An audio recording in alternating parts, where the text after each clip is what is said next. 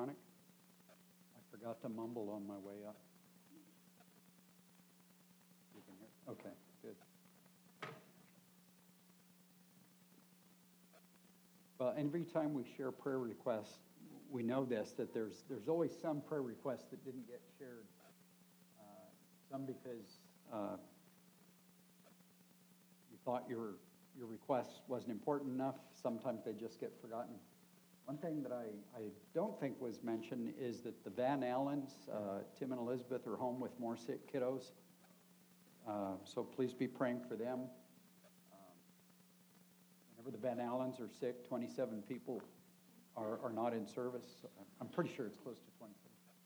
But uh, please be praying for their health and recovery uh, and just patience for uh, the process. We are continuing in 2 Peter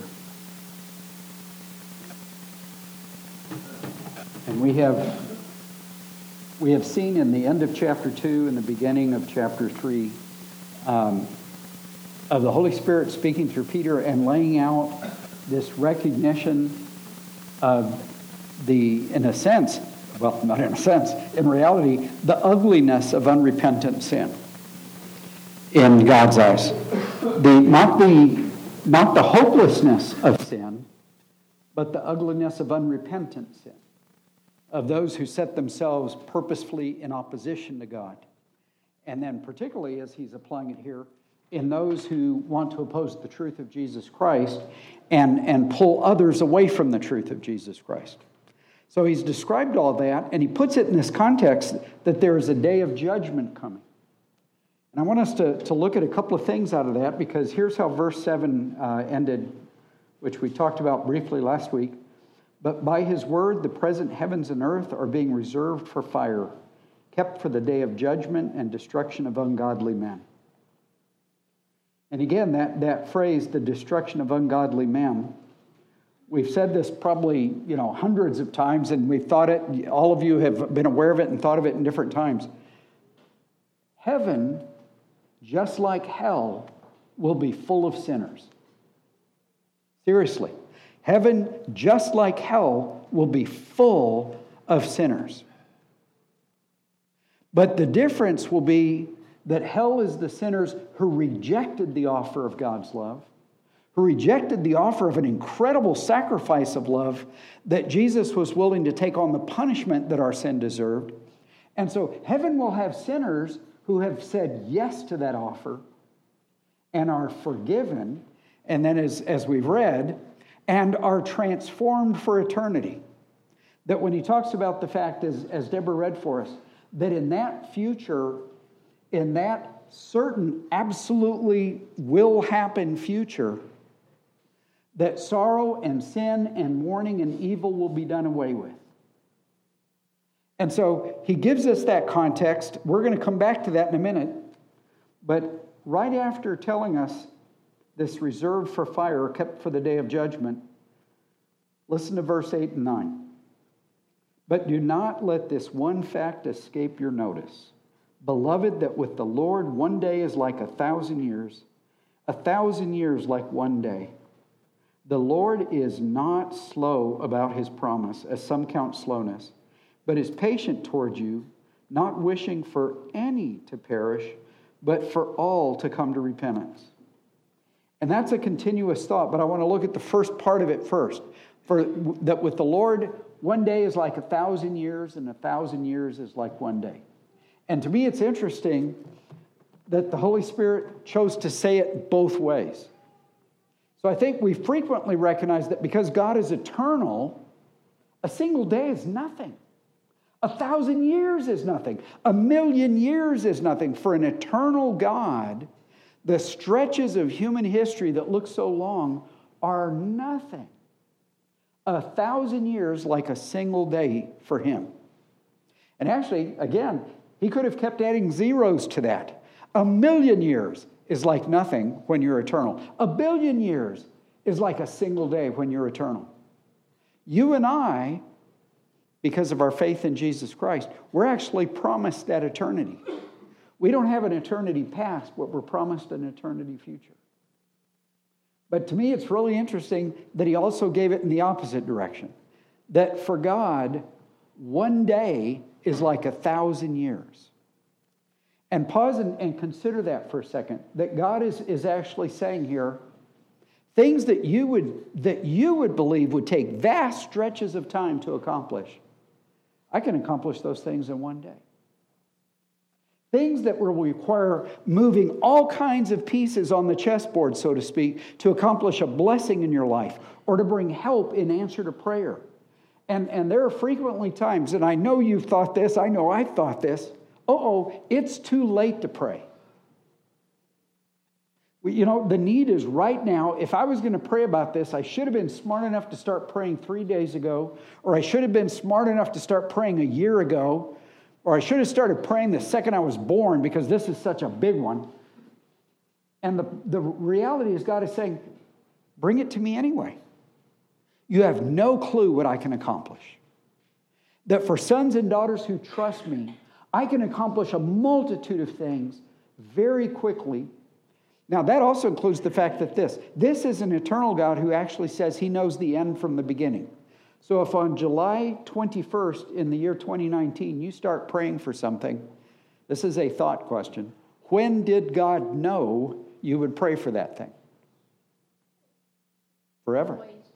We, we have repeatedly in Scripture that He knows the end from the beginning. So that God says He knows all the days of your life before you live them. So, part of our comprehension of this God, this eternal God, for whom the passage of, of years and years and years is, is the blink of an eye to Him, also we get to recognize this God is invested in time. His reach is across the universe. He can accomplish a multitude of things on behalf of His children that we would think could not be done.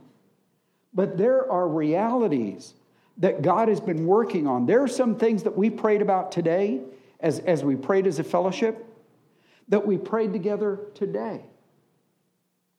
And that God started answering that prayer seven years ago.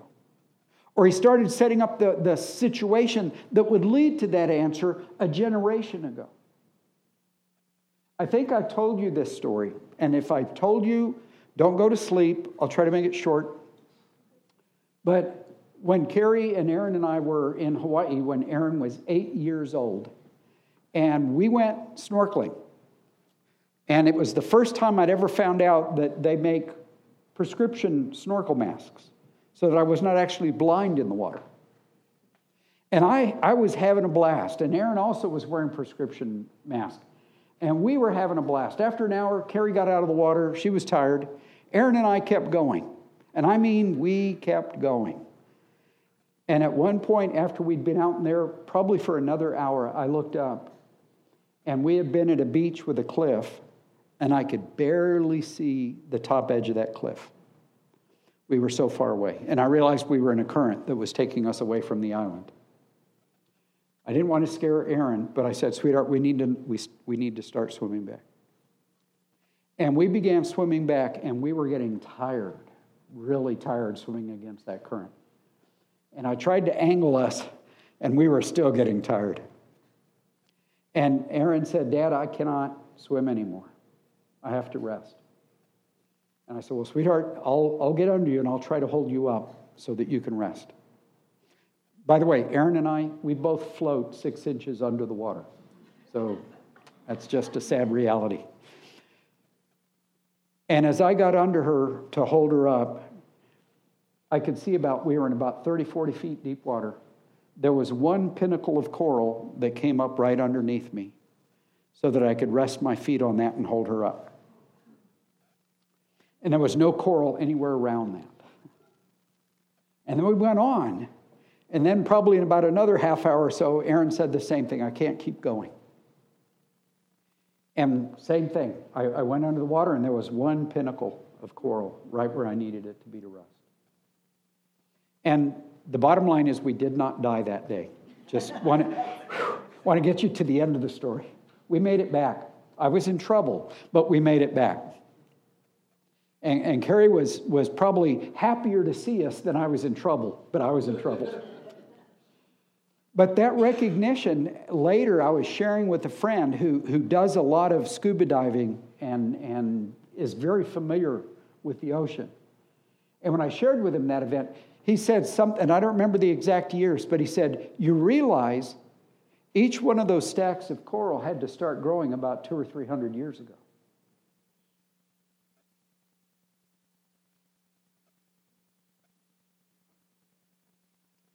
And as I was praying that God would help us and get us back, it dawned on me when he said that, that God's saying, I started working on answering your prayer two or three hundred years ago. I knew what you would pray, I knew what you would need, and I got ready. And you know what? There could have been coral everywhere, but God was showing off. I prepared exactly what you needed it and where and when you needed it and in a way that you would know who to thank.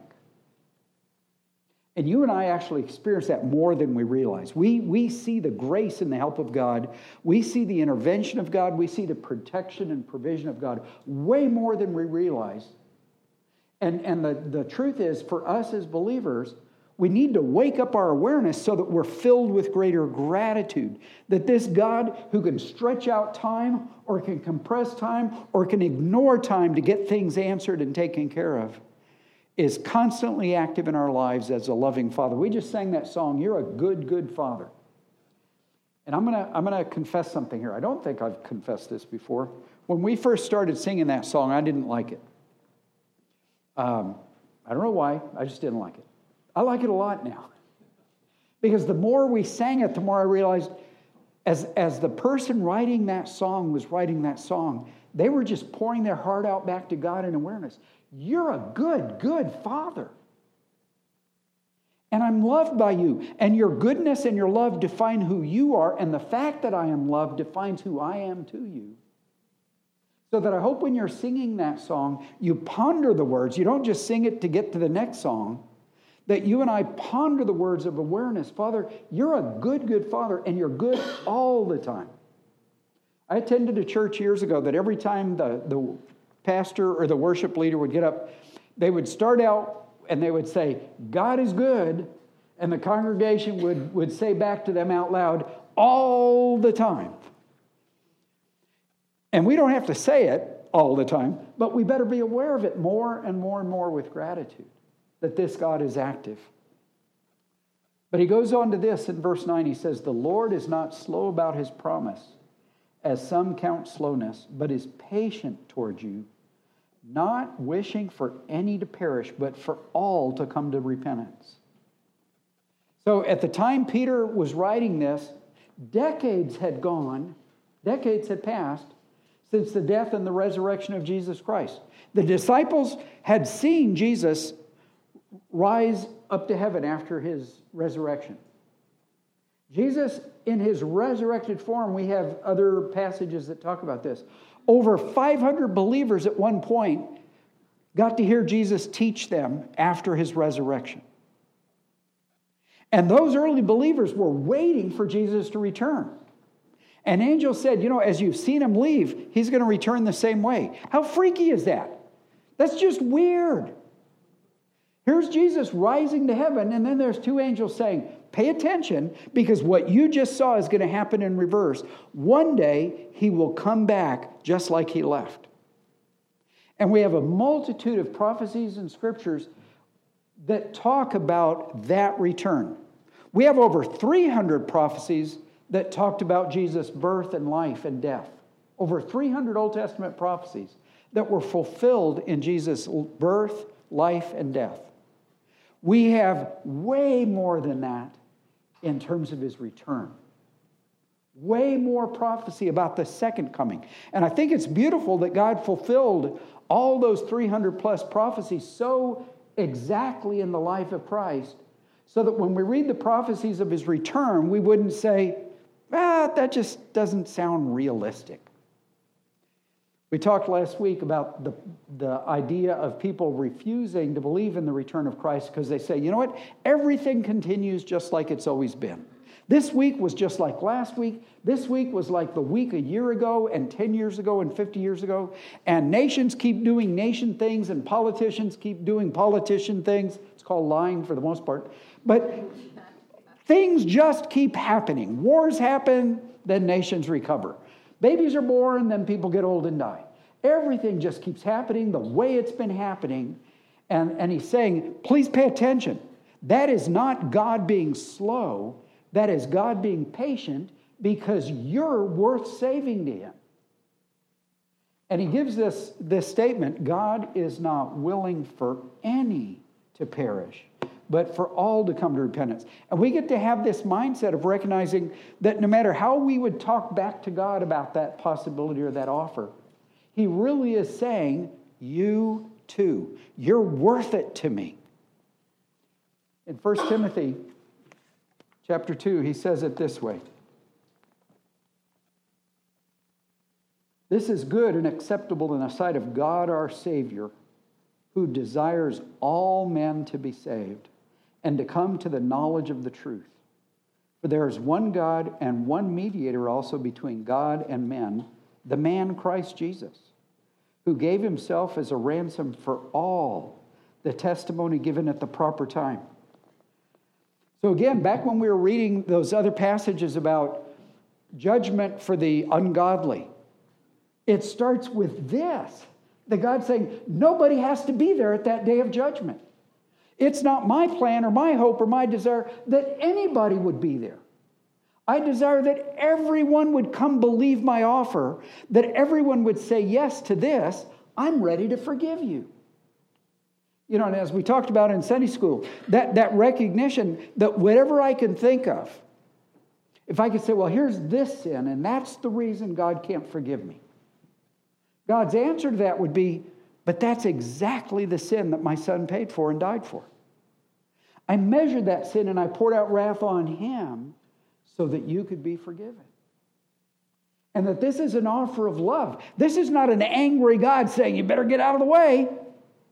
This is a loving, good, good Father saying, I'm ready to rescue anyone if they will simply say yes to my offer.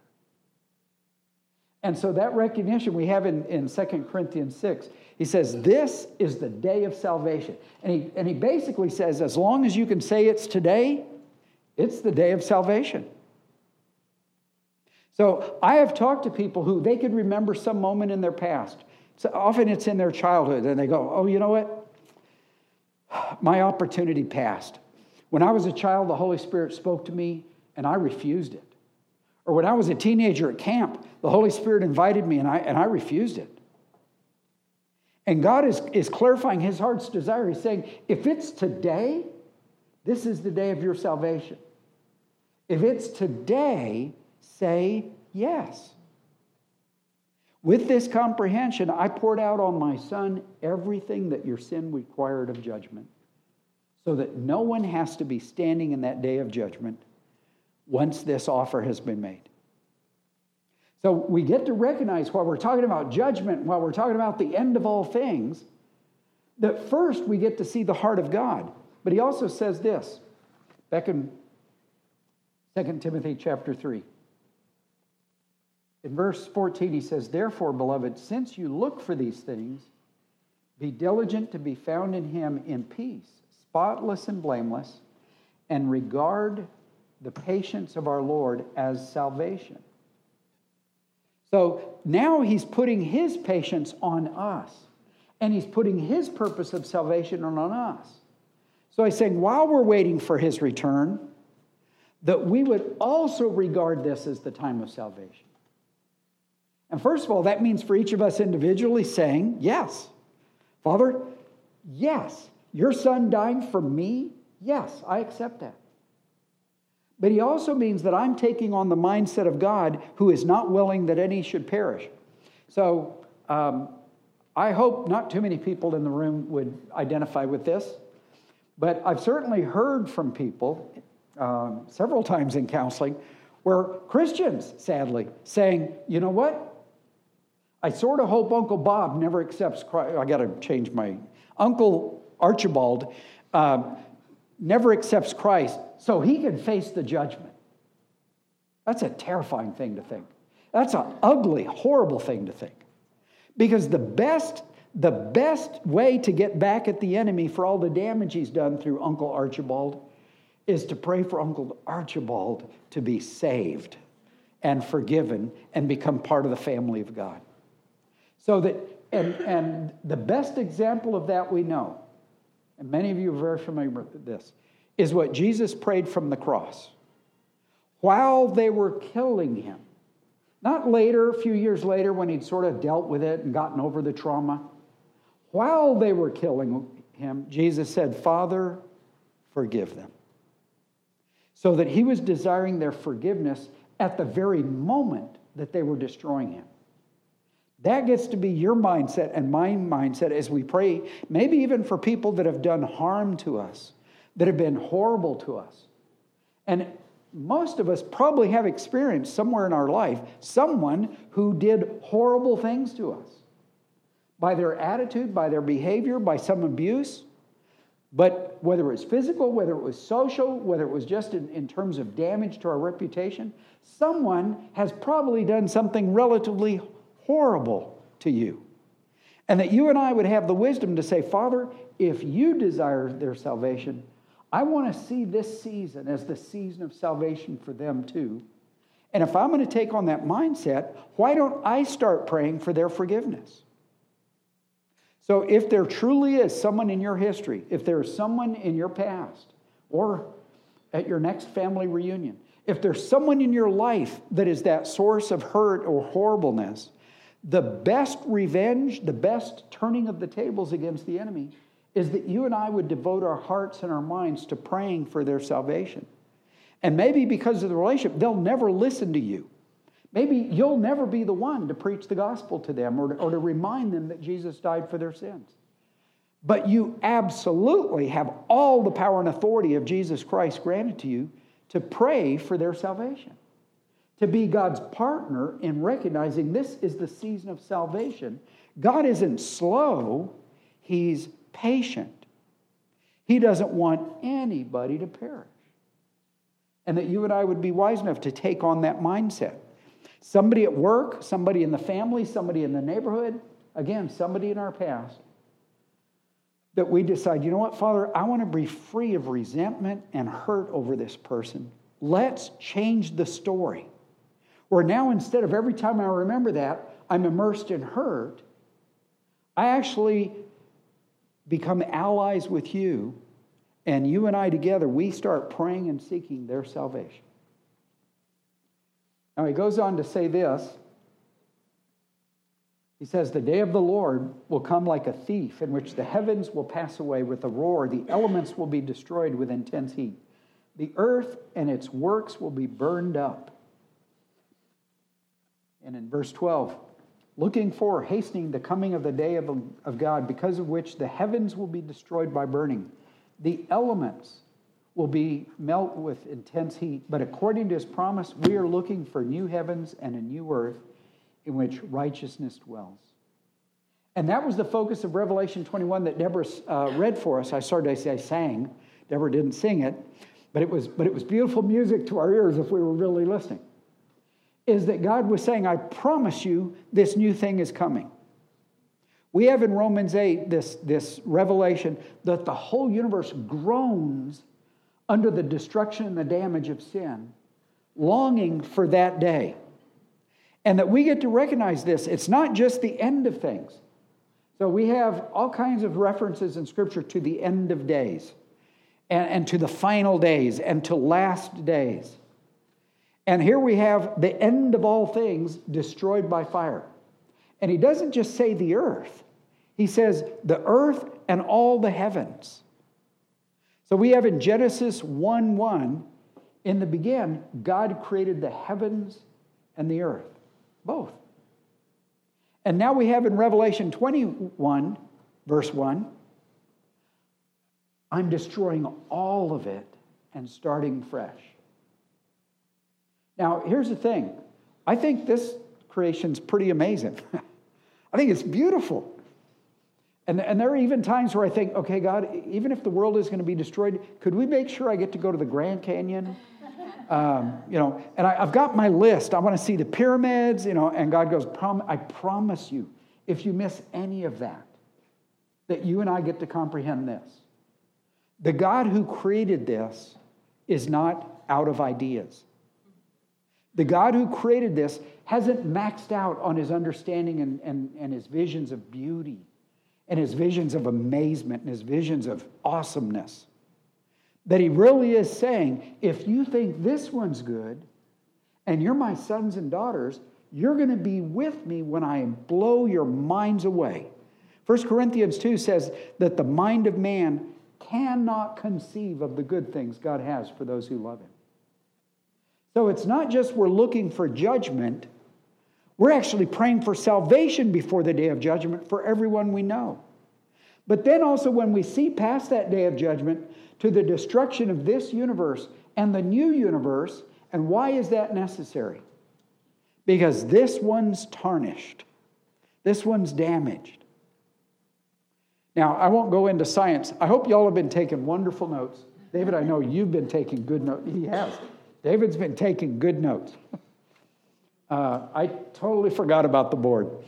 But that recognition that, that this, this new creation has no evil in it, no damage in it, no destruction in it, it has never been damaged. It will be everything it was designed to be. We, we have in, in science a thing called entropy.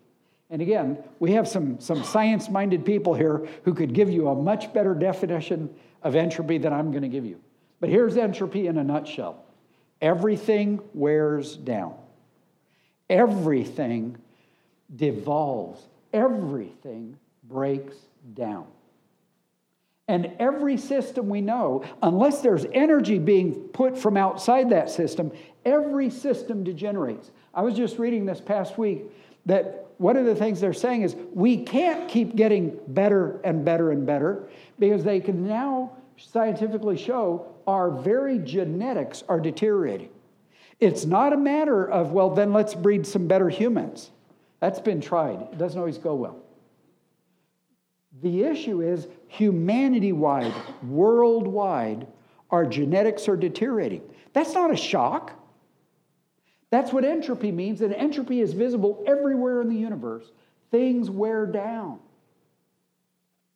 And part of what God's doing and creating in this next universe, universe is He's saying, this one is eternal. This one's designed on the foundation of different physical principles. Sin has not yet impacted this new universe, and it never will, and you and I will be a part of that. Mark, as he was praying, was, was referencing the fact that we are promised eternal bodies. And in, in uh, 1 Corinthians 15, Paul says, This body, even if this body could last, this body isn't built for eternity.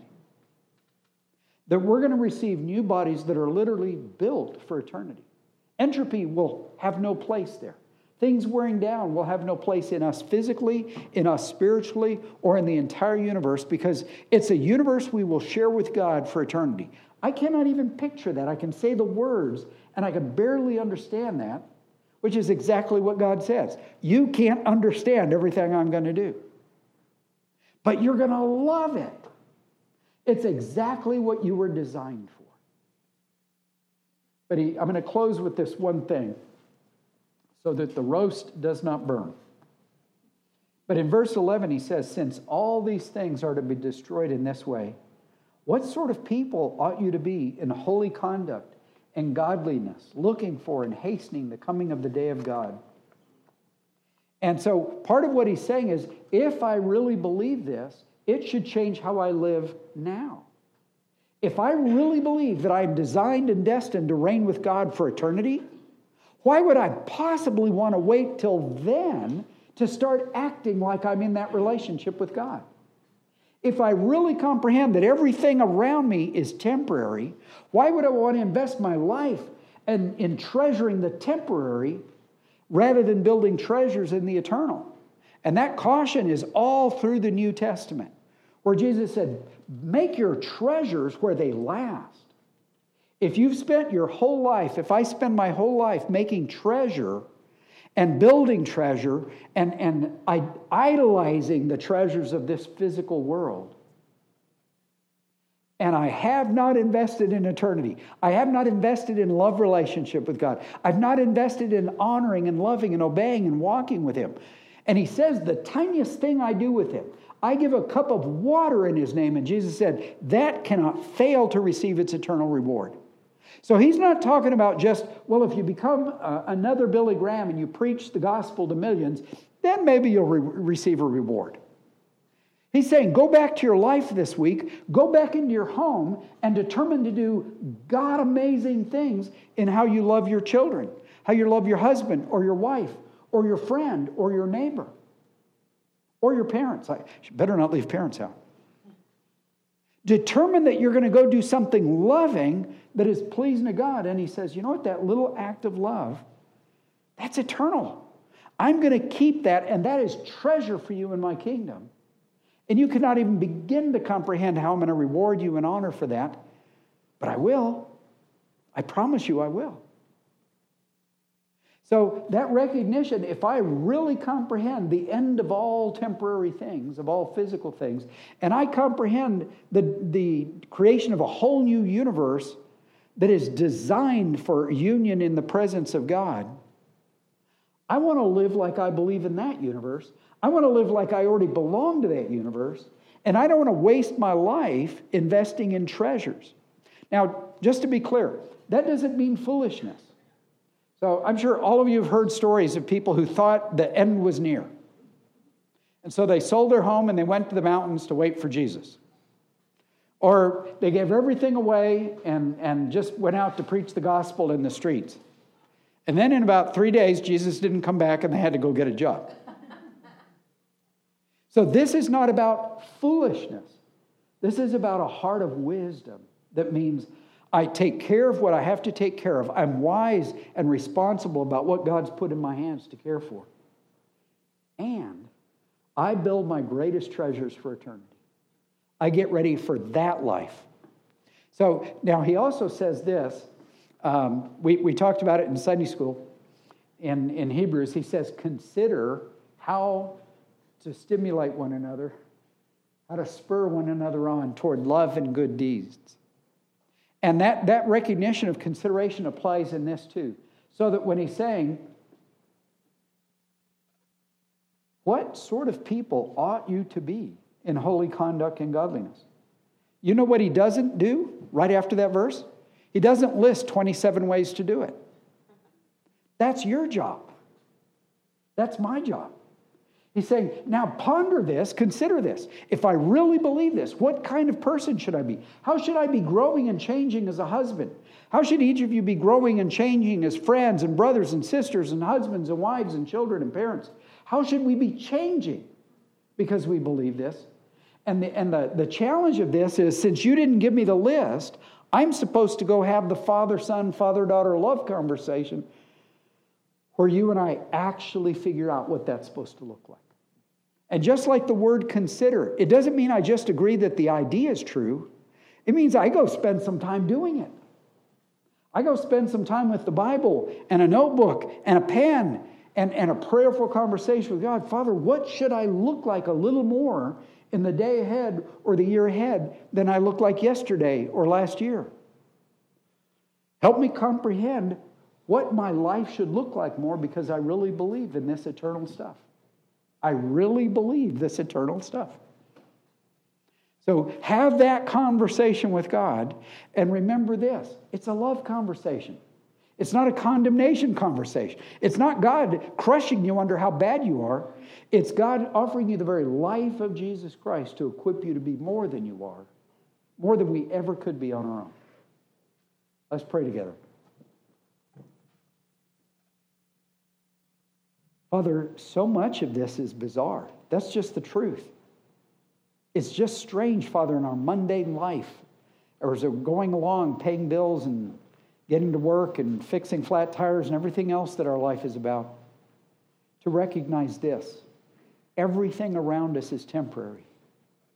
And if we put our faith in Jesus Christ, we simply believe that your son's death was the outpouring of your wrath on him for our sin so we could be forgiven. And we say, yes, we accept it. That then we become eternal with you and we get to share in eternal things with you. So that we still fix that flat tire, we still go to work, and we still pay our bills. But we save our heart and our mind and our highest treasuring for the things of love relationship with you. We keep growing and changing because we agree with you that we're called to grow up to be like you. Your word says that in this fellowship, we get to encourage one another to keep reaching for the maturity of Jesus Christ. Father, help us to not settle for where we are today. And again, not in a sense of condemnation. You've set us free from condemnation. You said there is therefore now no condemnation for those who are in Christ Jesus. Your son took all the condemnation. But Father, we do ask for a vision where we hunger for more than we are. And then we believe you that the very life of Jesus Christ dwelling within us makes that growing possible. We choose this. We choose this life of Jesus Christ growing within us to help us become more like you. Help us to consider what that will keep looking like, Father. We pray together in Jesus' name.